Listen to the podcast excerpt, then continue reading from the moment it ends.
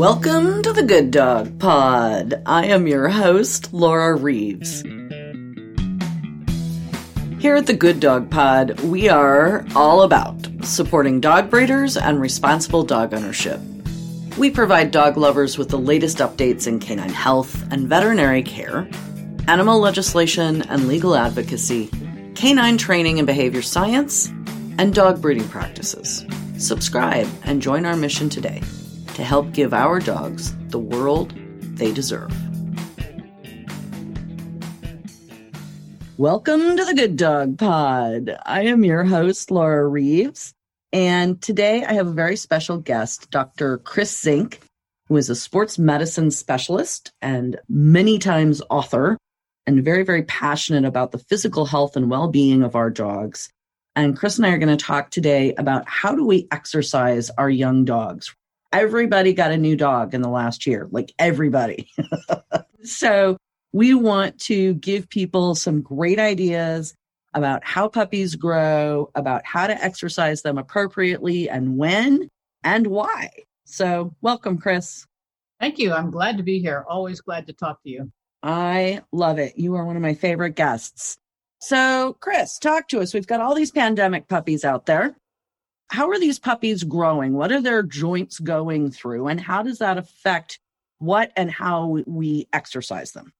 Well, it's actually really interesting because dogs have such great structural differences. You know, I mean, a puppy could grow into a three pound chihuahua or a Great Dane, 150 pounds. And so dogs are so incredibly varied that as they grow, we have to be cognizant of what their growth rate is and how big they're going to end up to be.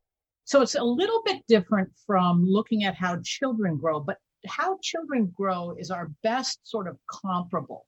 Okay. The best way we can think about it because sometimes we might compare dogs. We often compare dogs, for example, to horses, which is a little bit ridiculous because they're such different creatures.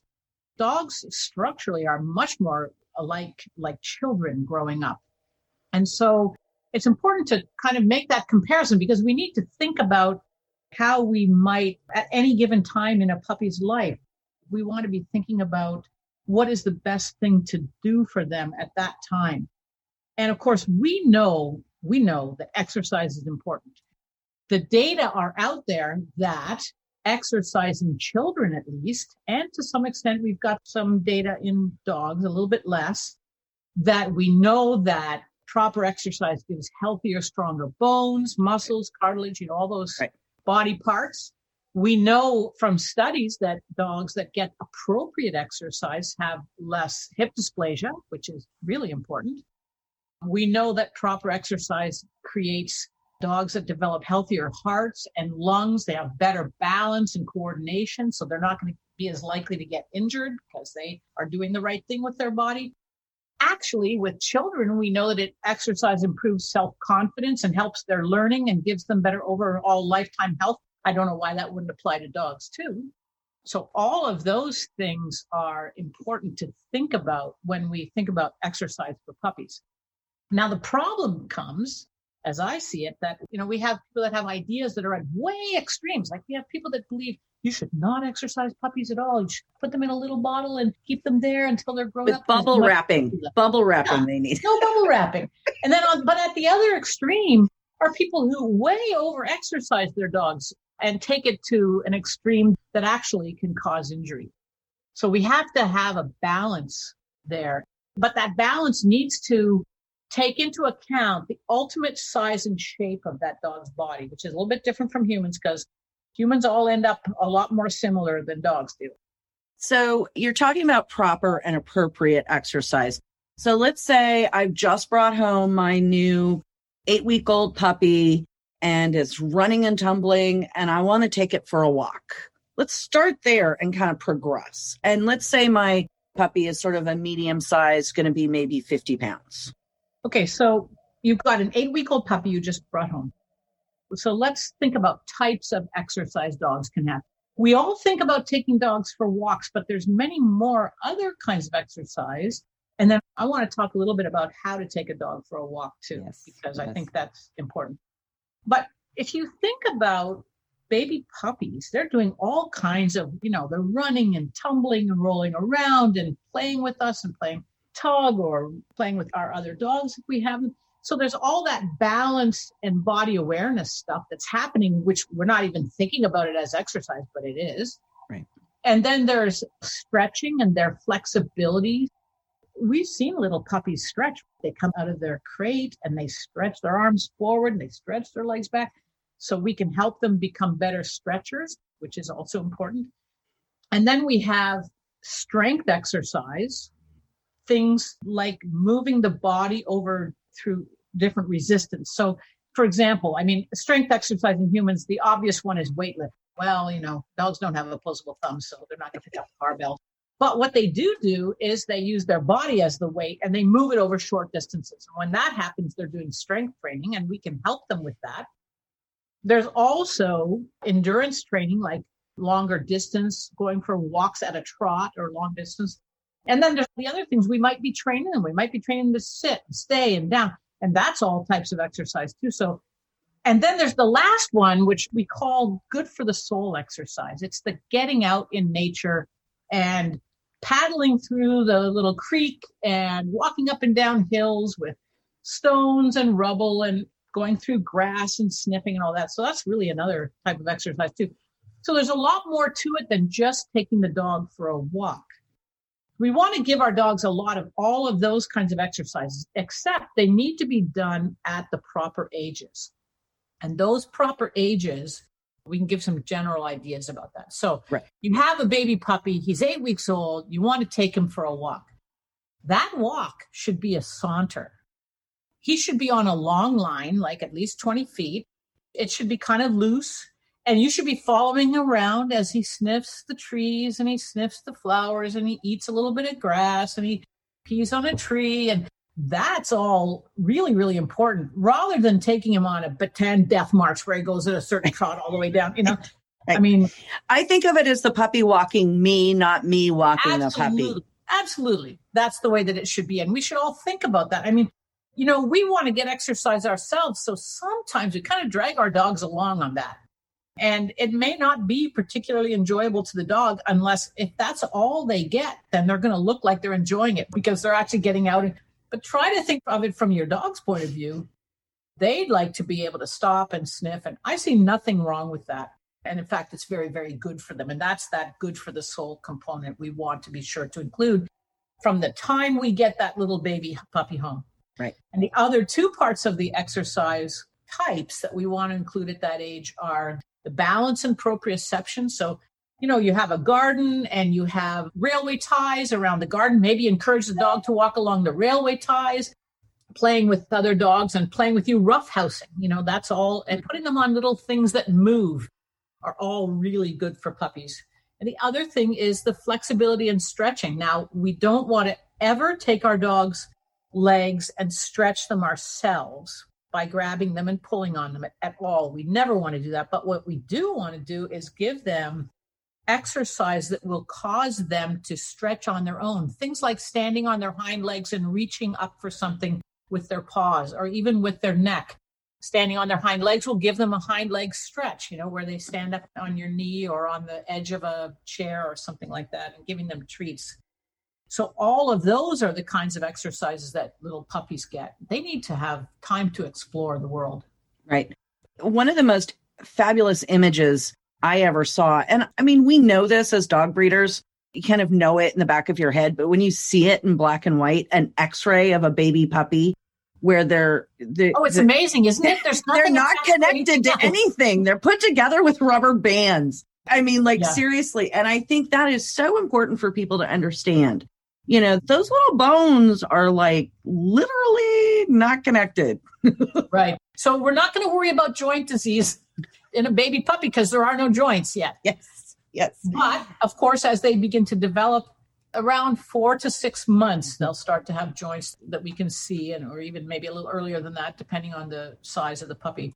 And joints are one of the things we want to protect because they're a moving part. Mm-hmm. And yet, we don't want to put the puppy in a little bubble wrap and never let it come out until it's a full grown adult because we know that's not appropriate. So here's the thing Dr. Gayle Watkins, also a member of Good Dog, and I have looked extensively at the literature because what we want is we want to have evidence basis for what we recommend. That's really, really important. It turns out there's no evidence that we could find anywhere where it's been studied what you should do with puppies specifically, with a couple of exceptions. And one was a study that came out of Norway, I believe it was, where they looked at puppies that were allowed to run over hilly terrain with stones and a little bit of rough terrain, etc. And they compared them to puppies that didn't have as much exercise. And the ones that were allowed to run over rough terrain had much better hip scores when they were adults. So much less likelihood of hip dysplasia. And so appropriate exercise and appropriate amounts of exercise is what we really want to do with our dogs. And so probably right around six months of age is when you can add actual strength training to those puppies. So as little puppies up until six months of age, they need to explore. They need to run around. They need to run over that rough terrain mm-hmm. and have those experiences, but not under a controlled basis where we are saying, okay, I'm going to sit down and I'm going to build muscle on you. Right. I'm going to make you stronger now. That doesn't happen until six months of age. But actually, other than that paper, there's very little out there about exactly what we should do at what age. So here's what Gayle and I did. We looked at all the references we could find and all the recommendations we could find for human children. There's lots of that out there. So the World Health Organization, the governments of Australia, Canada, the United States, New Zealand, Britain have all published recommendations for exercises in children. And it's really, really interesting because their recommendations are all the same. They all recommend that children up to about six years of age get three hours of active exercise a day, running around like little maniacs. Um, so making us all crazy. Yes. Yes.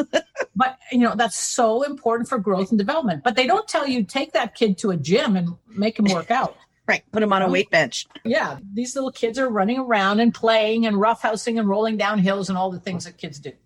So, how do we know what are the equivalent ages in puppies? Because that's kind of important to know.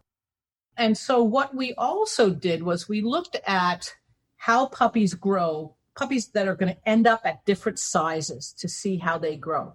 Right. And essentially, what we came up with is that puppies up to about six months of age, regardless of how big they're going to end up, they're just like kids up to about 10 to 12 years of age. By six months, they're like the equivalent of 10 to 12 years of age. Okay, good. And so we know that they need lots of that kind of fun games, running around like maniacs type of exercise until six months of age. Now, at six months of age, they start to diverge and they mature more slowly if they're going to end up as a really big dog, and they mature more quickly if they're going to end up as a small dog. But all dogs at about six months can start getting actual strength training exercises where you do, it really looks like tricks. I mean, you can have your dog sit up on his haunches and beg for food and paw the air and all kinds of exercises that they can do that are actually directed to build strength, but they're still fun. There's still food involved, so the dog's right. still going to do it. Right. You know. But what we also want to be sure is that we don't overdo it. So how do we know what does it mean to overdo it? And so overdoing it would be any time that you're doing a repetitive action that's longer distance, like road work. Right. So if any of you show in conformation, it always amazes me you go to a specialty like our golden retriever specialty, and what I see is that people bring golf carts and they've got dogs on leash on either side of the golf cart and they're trying them around and they're trying them for half an hour around the parking lot. And all I can think to myself is, why are we doing this? You know, some of these are puppies, their bodies haven't matured yet. And it's an exercise that's very repetitive and long term. We don't want to ever do that with dogs younger than 14 months of age, which is when growth plates will have closed. But if the dog is spayed or neutered, we have to wait till 20 months of age. Oh, no, that's an interesting piece of information. Talk to right, me more about that. So, we know that the hormones in the testes and the ovaries help the growth plates to mature and close. So, what are the growth plates for anybody that's not sure what those are? They're little soft areas of the bone where new bone is being made, so the bone is elongating. And when the dog matures and comes into puberty, which happens, you know, about 12 to 14 months of age at the latest, those bones stop growing. That's why we don't grow forever. And that's why puppies don't grow into great big horses. And so those are soft areas that are beside really hard areas. So they're at risk for injury. And if they do get injured, then the bones become deformed. So we want to be sure those growth plates don't get injured. So we don't want to do something that's repetitive, especially not concussive. So road work is concussive. There's all this impact. Boom, treadmills. Boom, boom, all the time. Treadmills, same thing. Even though treadmills maybe are softer than pavement, but it's that repetition. It's the dog's weight always hitting the ground. The cool thing is we can do lots of exercises with our dogs that don't require much impact at all. And the other thing about road work is unless you have a treadmill, you got to do it outside. So you're restricted by weather. And so if it's too hot or it's too cold or it's icy or it's wet, all those things are going to impair the exercise. Well, we don't have to care about that because we're going to do exercise indoors. That's a lot like trick training. I love it. I love the AKC trick titling program. Yes. Because it's getting people, and you can do it indoors and you can do it virtually and send in your videos. I mean, it's wonderful. You can teach your dog to sit up and beg, which, by the way, even though some people might have told you it's dangerous for the dog, there's actually been a study in dogs showing that a dog that is sitting up and begging has only one third of the pressure on its spine than a dog going up a set of stairs. Now that's interesting. Yeah, that was done in 1992. Hmm. They looked at the actual amount of pressure on the spine. So everybody, if you want your dog to sit up and beg, do it. It's great for them. It's not dangerous. And you know, it's core. We all want to build core strength, right? Absolutely. Isn't that a thing? And haven't you seen little baby puppies sitting up on their haunches nursing from mom? Yes. They're doing it at five weeks of age. It's not right. dangerous. But lots of other things too, like having your dog do high fives, having your dog do waves. Great front leg strengthening exercise. What about bow? Isn't that a good stretching exercise? Play bow is a great stretching exercise. Great. And you know, you can have your dog play bow. And then what you can do is you can put a little trail of food along the ground. So they play bow and move forward and keep stretching along to get the food. Commando I mean, so Many, yeah, that's right. So uh, lots of ways to make this fun for the dog. And it's not like they have to go to the gym and suffer through all this, which I just did this morning. So I'm thinking about that. I, I know. I had my walk this morning too. So. okay. So let's talk a little bit. We've talked about the size differences and slower maturing large dogs, more quickly maturing small dogs. Can we talk a little bit about some of the statistics and the research that's been done about obesity in dogs and why once they are past that 14 months for an intact dog or 20 months for an altered dog, that regular exercise is so important and obesity is so bad. Can we talk about that a little bit? Yes, we can. So, obesity in dogs is the same as obesity in humans in the sense that it creates, there's a number of things. I'm going to talk about the two main things. Number one, of course, there's much more pressure on the bones and joints, which, if possible, we would like to avoid. But the other thing is that body fat is an organ it's actually believed we should consider it like an organ. And that organ is creating a great deal of small molecules that are pro inflammatory. And they create this pro inflammatory environment in the body. These little small molecules go out, they meet all the other cells in the body, and they say to the cells in the body, Get ready because something's probably going to happen here. So rev yourself up. And so all the cells in the body are kind of in a revved up state. Well, we don't want that. And actually, I just this morning I read an article that looked at all of the reviews of studies that they've done, the best studies they've done looking at obesity and the pro inflammatory response and what it really does. What's the evidence for having a pro inflammatory environment in the body? And the two best evidences are number one, heart disease, number two, cancer. Mm. I mean, there are breeds that are particularly prone to heart disease, such as Cavalier King Charles Spaniels. Many of the smaller breeds are quite prone to heart disease. And of course, many of the larger breeds are much more prone to cancer than the smaller breeds. And so we got all the breeds covered when we're thinking right. heart disease and cancer. Right. So that's a reason that we really love to control obesity. And of course, exercise is a great way to help to control obesity, to use up those calories that the dog is ingesting. Of course, the other way is diet, and that's a whole other. That's a it's whole a whole other podcast, man. yes, but I was really pleased to read that article today because I think that that summarizes for us very much the importance of controlling our dog's body weight. And. I guess the other thing that I'd like to mention is that the evidence is also very strong that when a dog loses its gonads, so spayed or neutered by removal of the gonads, and that's the ovaries or the testes, then the dog's metabolic rate declines by about 30 to 40%. So that mm-hmm. means they need 30 to 40% less calories coming in, or they will become obese. Yes. And I think a lot of people don't get warned about that and don't realize that. And it's something that you see so frequently. Yes. We think of it as the old spay female situation. And speaking right. as one, it is. It is a real issue. And it is important that we are aware of that, I think, and that we continue that exercise program because the study that I saw that was really shocking to me was the number of years that are just literally shaved right off your dog's life. Absolutely. Two to two and a half years shorter lifespan right. of a dog right. that's obese. That's the bottom line. That's the studies. There's that's the sciency. yep. Wow. That's crazy. Wouldn't all of us love to have our dog for two to two and a half years longer? Right. Exactly. I think of it as loving our dogs to death. I see these dogs that, really oh, I just want to give him a cookie. Oh, I just want to, you know, he needs the, no, no. No. And I think the other thing is, you know, I'm a little bit surprised by the fact that we all recognize, you know, you see a fat child and you think to yourself, oh, what a shame. We should try to get that child healthy but we don't feel the same about our dogs. How come we have a disconnect? Of, yeah. Mm-hmm. And people see fat puppies and they think it's such, oh, it's so cute. Something's wrong with our perception there, right. you know? Right.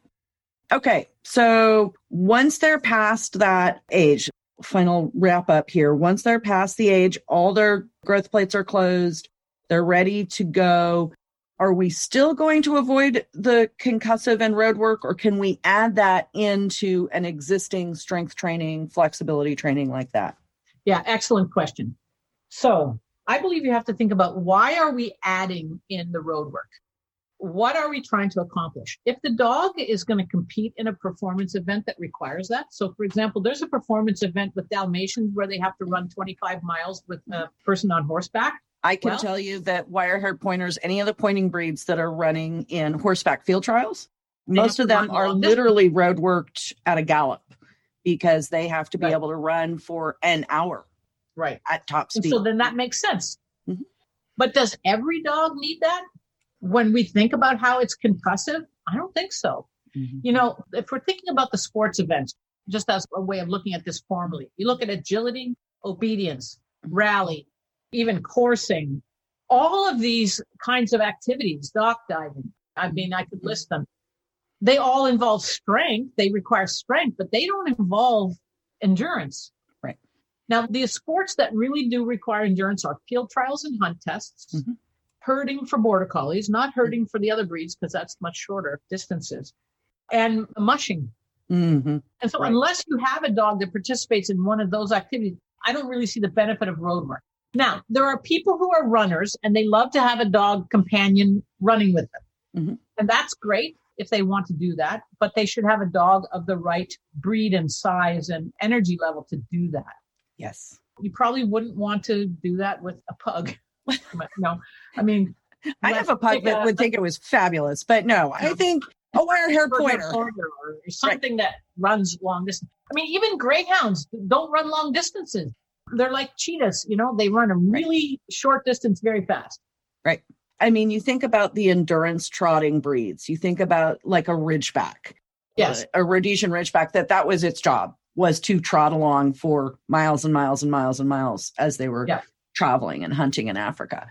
So I think that that's really important for us to understand that yes, you can go jogging with your dog after the appropriate age, but that they don't actually require that unless they're competing in a specific type of event. Exactly. And if you do decide to do that, try to do it in a place where your dog won't be running on pavement. So there are neighborhoods that don't have sidewalks. That's ideal because you can run on the pavement and have the dog beside you on the grass. Mm-hmm. There are, of course, tracks which have a grassy infield mm-hmm. and you can run on the track and the dog can be running on the infield. Try to think of ways to arrange it that the dog doesn't have to experience the same concussion as you. Because you can put your body through whatever you want. I don't care. But I do care about what happens to the dog. You're making choices for yourself, but you know, the dog is not getting to make the same choice. So exactly. I think choose wisely for our pets is something that we can all get on board with. Right. We need to be our dog's best advocate in every way. Yes. We need to think about the effect of them, the effect on them of what we're asking them to do. And I have to tell you, I mean, the mental, the emotional effect of exercise is fantastic for dogs. And so it's not something we want to avoid. We just want to do it intelligently. Perfect. Chris, thank you so much. I really appreciate your time and your expertise. And I know that our listeners do as well. Always love talking with you, Laura. Good Dog is a secure online community that advocates for dog breeders, educates the public, helps informed puppy buyers connect directly with certified good breeders, and promotes responsible dog ownership. Good Dog is offering its good breeders special advanced access to the video recordings and transcripts for the full three-part Q&A webinar series with Dr. Hutchinson. All you have to do is sign up as a breeder at gooddog.com slash join. That is G-O-O-D-D-O-G dot com slash join or click the link in the show notes.